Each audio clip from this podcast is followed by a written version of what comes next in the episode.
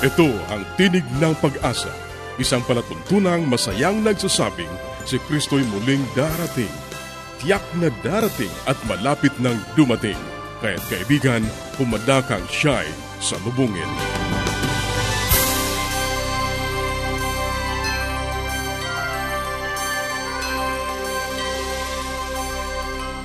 Ang programang ito ay inihahatid ng Adventist World Radio.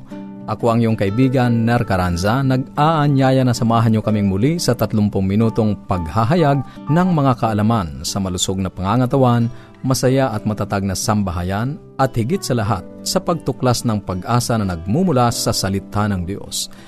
Binabati natin ang ating mga kababayan sa iba't ibang dako na naaabot ng ating programa. Salamat po sa inyong patuloy na pagsubaybay ang ating mga kaibigan diyan at tagapakinig, maging ang ating mga kababayan sa labas ng ating bansa. Salamat sa inyong walang sawang pagsubaybay, ang pagpapala ng Diyos ang patuloy ninyong maranasan. Sa mga hindi pa nakatatanggap ng mga aklat na ating ipinamimigay o kung nais ninyong mag-enroll sa ating Bible Correspondence Course, maaari kang sumulat sa Tinig ng Pag-asa, P.O. Box 401, Manila, Philippines. Tinig ng Pag-asa, P.O. Box 401, Manila, Philippines. O mag-email sa tinig at awr.org. Tinig at awr.org. O kaya ay mag-text sa Globe 0917-1742-777. 0917-1742-777. At sa Smart, 0968-8536-607. 0968-8536-607. Maaari ka rin magpadala ng mensahe sa ating Facebook page, facebook.com slash awr Luzon, Philippines facebook.com slash awr Luzon, Philippines. O dumalaw sa ating website www.awr.org www.awr.org At ngayon, dadako tayo sa bahaging Buhay Pamilya.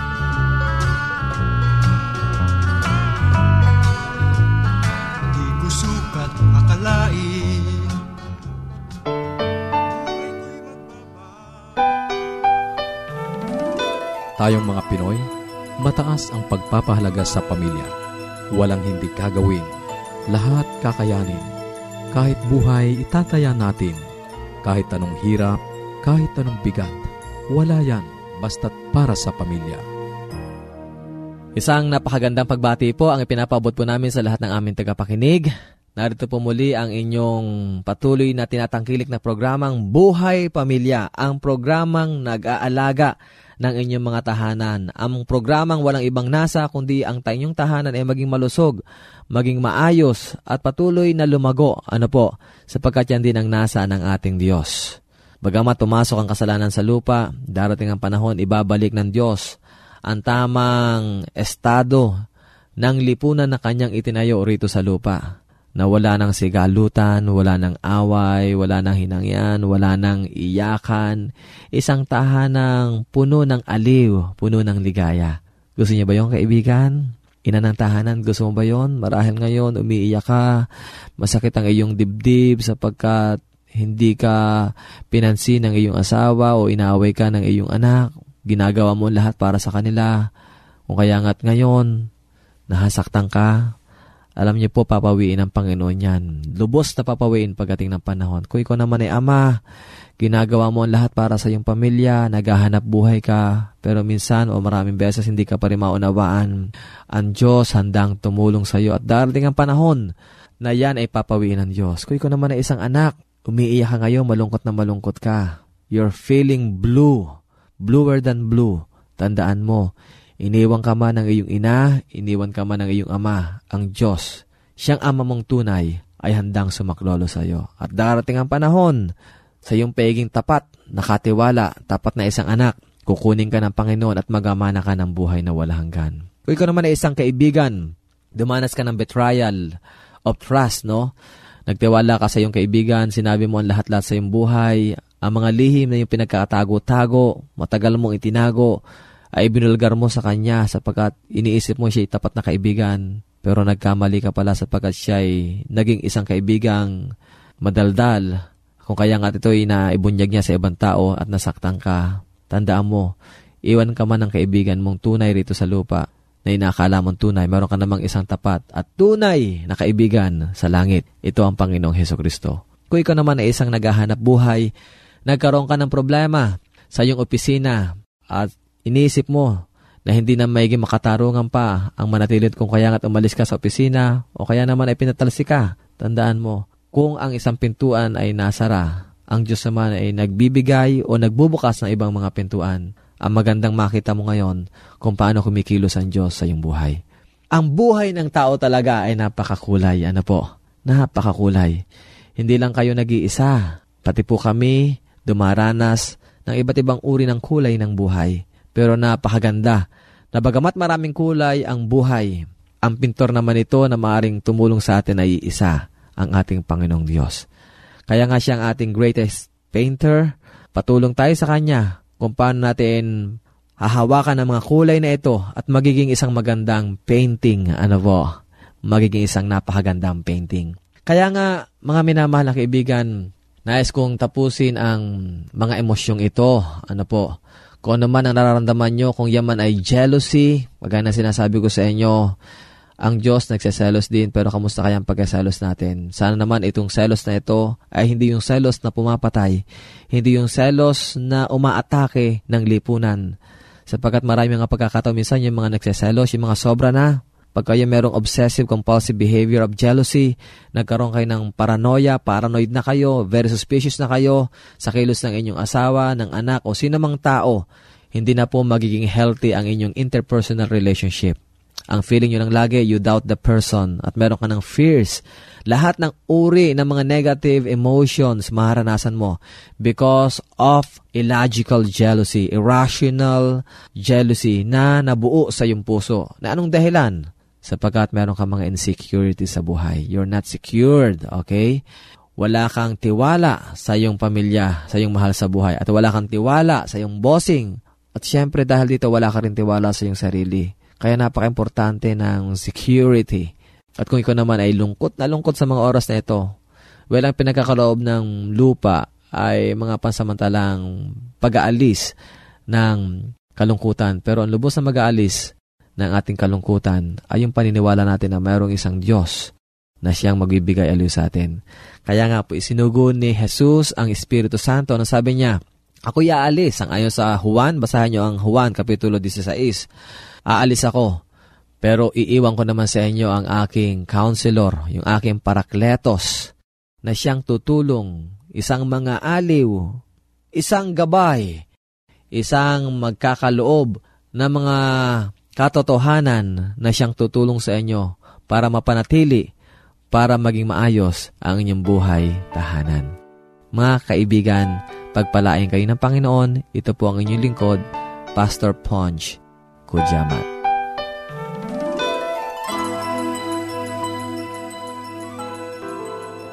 Yes, Dad and Mom are coming. I wish my parents will come too. The best way to spend time? It's with family. Adventists care. Patuloy kang nakikinig sa Tinig ng Pag-asa. Kung mayroon ka mga katanungan o anuman ang nais mong iparating sa amin o kung nais mong magkaroon ng libreng aklat na aming ipinamimigay, sumulat ka lamang sa Tinig ng Pag-asa, PO Box 401, Manila, Philippines. Tinig ng Pag-asa, PO Box 401, Manila, Philippines. O mag-email sa tinig at awr.org tinig at awr.org. Maaari ka rin mag-text sa Globe 0917-1742-777. 0917-1742-777. At sa Smart 0968-8536-607. 0968-8536-607. Susunod, ang gabay sa kalusugan.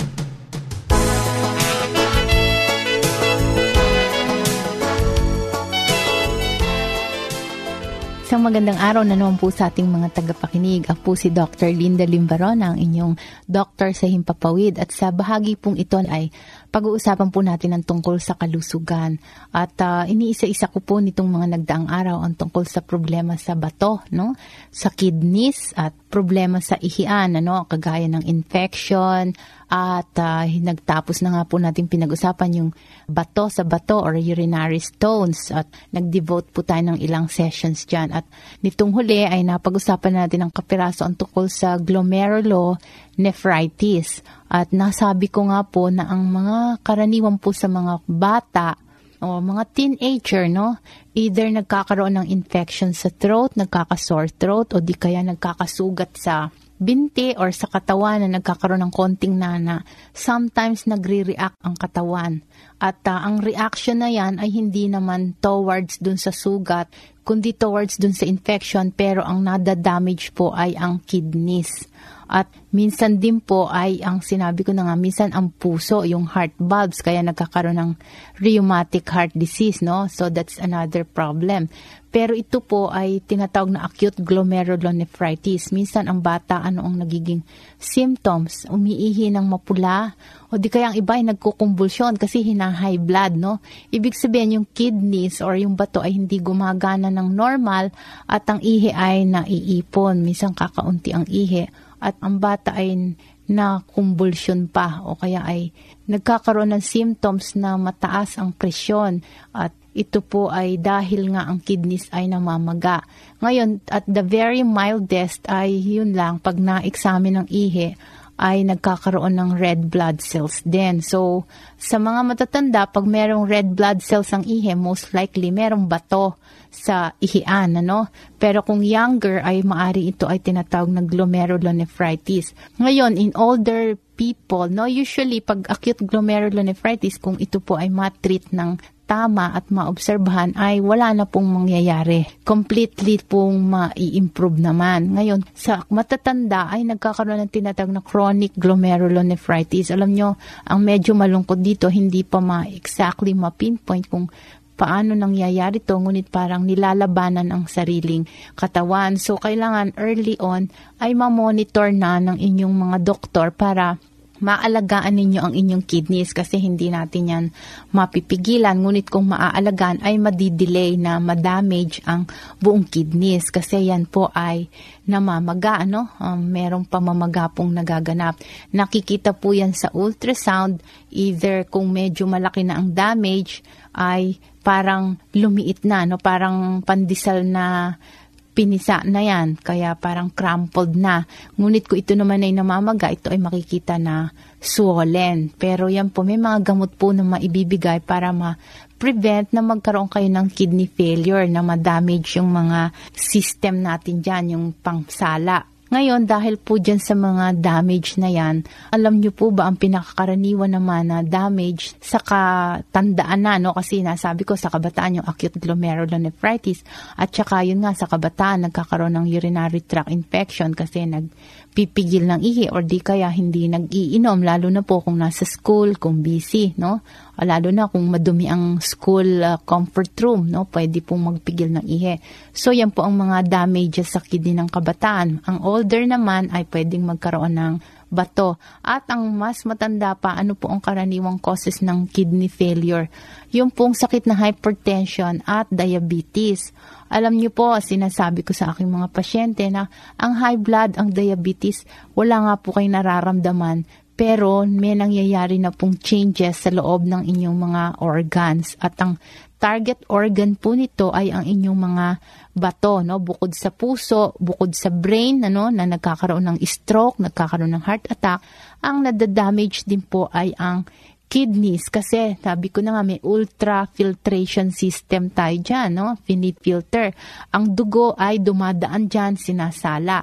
Kung may high blood kayo lagi or lagi po kayong mataas ang blood sugar sa diabetes, ito po ay nagkakaroon ng microsclerosis, no? Ibig sabihin, para pong tumitigas yung daanan, nangangapalang daanan ng dugo sa laan ng ihe, to the point na later on hindi na po makakadaan ang mga dugo natin dyan. Hindi na po makakasala dahil na damage na ng high blood at ng diabetes ang ating kidneys. So, kumbaga kasi ang ating kidney ay shock organ yan, ano? Siya ang nagbabalanse. Eh, pag sobra na rin po ang kanyang pagbalance, eh, to the point na nadadamage na rin po siya. So hanggang dyan na lang po muna tayo at mga ilang session pa po ang pag-uusapan natin tungkol sa bato kung paano ninyo maiiwasan to at maaalagaan ang inyong mga bato para maiwasan ang pagkakasakit. Salamat po sa inyong pakikinig. Hanggang sa susunod, huwag po kayong magsasawa. Paging Dr. Rodriguez, you're needed at room 321. Dr. Rodriguez, Mrs. Martinez, room 321, please. kailangan na po nating i-dialysis ang asawa ninyo.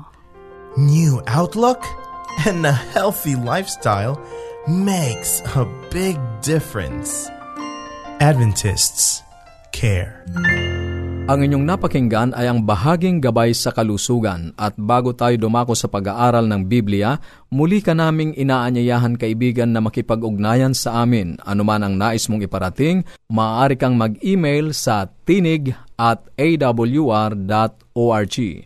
Tinig at awr.org o kaya ay mag-text sa Globe 0917-1742-777 0917-1742-777 at sa Smart 0968-8536-607 0968-8536-607 o kaya ay magpadala ka ng mensahe sa ating Facebook page facebook.com slash awr Luzon, Philippines facebook.com slash awr Luzon, Philippines Dadako na tayo sa pag-aaral ng Biblia. Kumusta ka, kaibigan?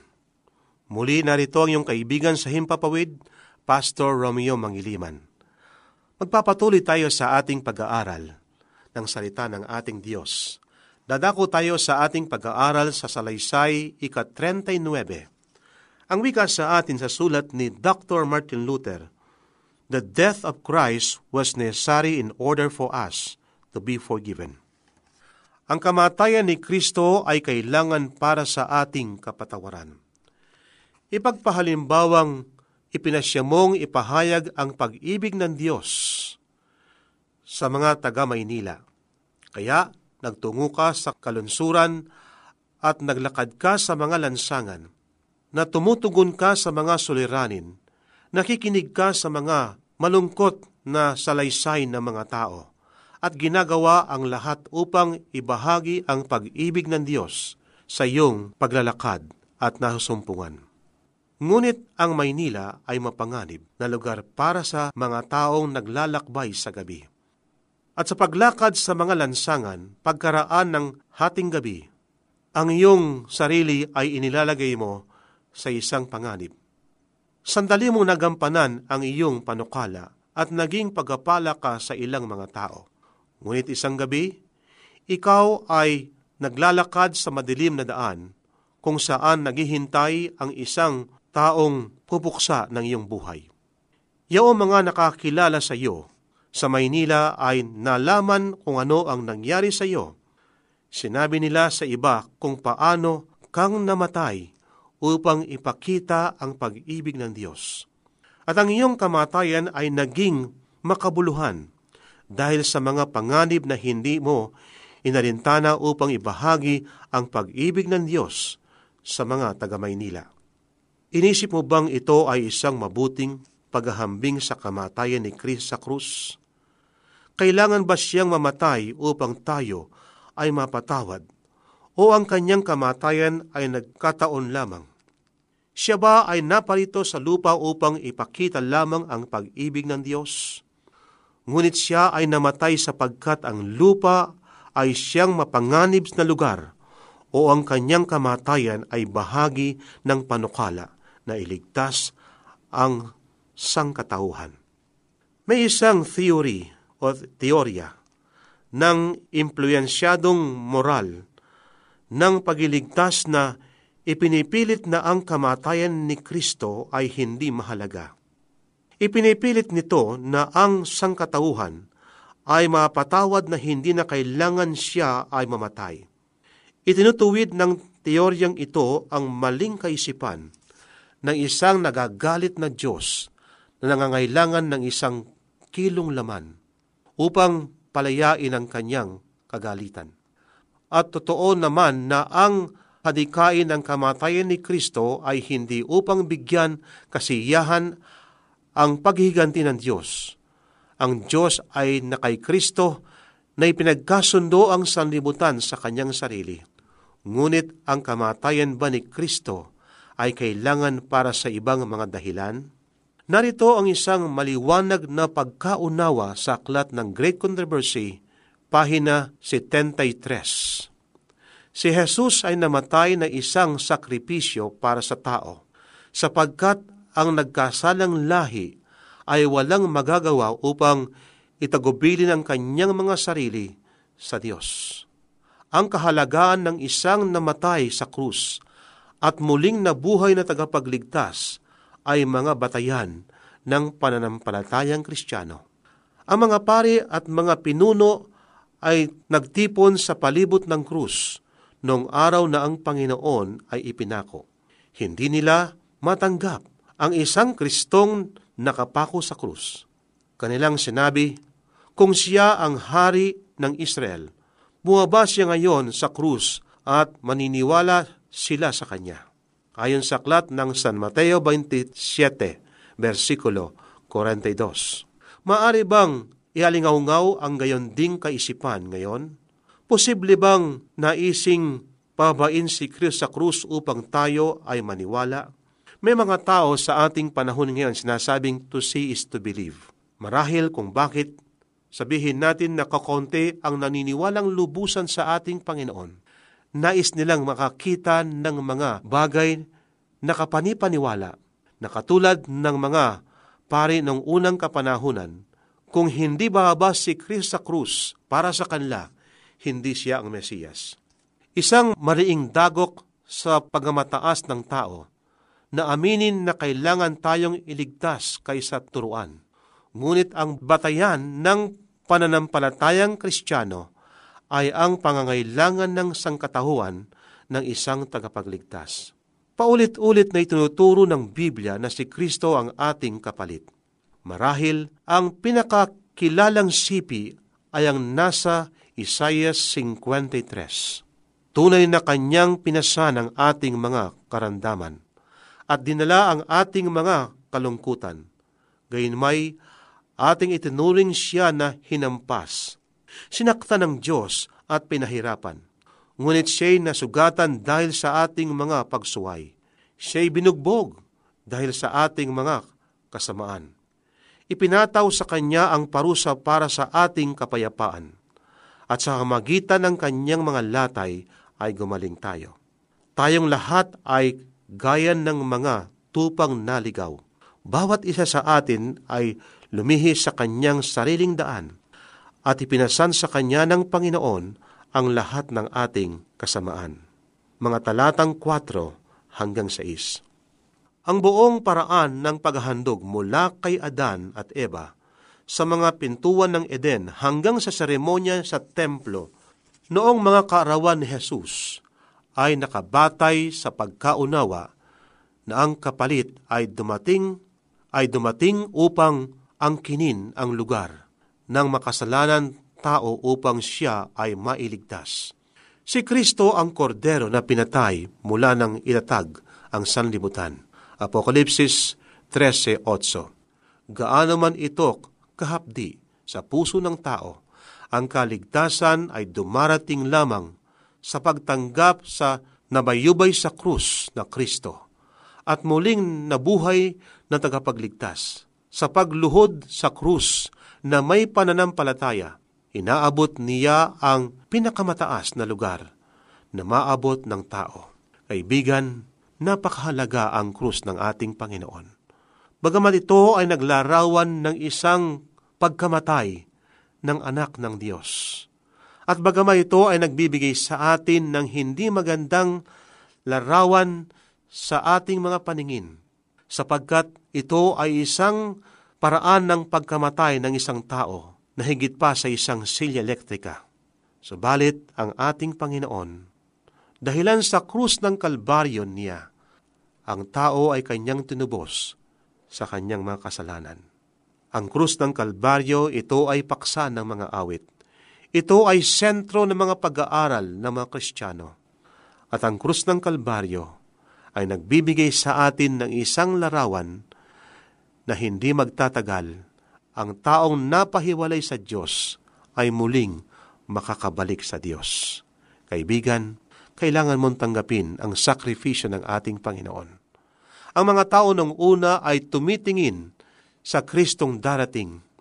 At tayo naman sa ating panahon ngayon, tayo ay tumitingin sa Kristong dumating. Mga ilang taon na ang lumipas, siya ay nabayubay sa krus, namatay at nabuhay, subalit siya ay muling darating. Tayo manalangin. Mapagpala at dakila po naming Diyos. Napakabuti po ninyo sa inyong mga anak. Kami nagpapasalamat sapagkat meron kaming Kristo na bayubay sa krus upang kami ay kanyang iligtas sa lahat ng ayong mga kasalanan. At ang sino mang taong tatanggap sa kanyang sakripisyo ay magkakaroon ng buhay na walanggan. Salamat po Panginoon sa inyong patnubay sa amin, sa inyong pagbibigay ng katugunan sa aming mga pangangailangan. Sa pangalan po ng aming Panginoong Hesus. Amen. Maraming salamat sa iyong pakikinig. Kung mayroon kang mga katanungan o anuman ang nais mong iparating sa amin, maaari kang makipag-ugnayan sa pamamagitan ng panulat. Sumulat lamang sa Tinig ng Pag-asa, P.O. Box 401, Manila, Philippines. Tinig ng Pag-asa, P.O. Box 401, Manila, Philippines. Maaari ka rin mag-email sa tinig at awr.org.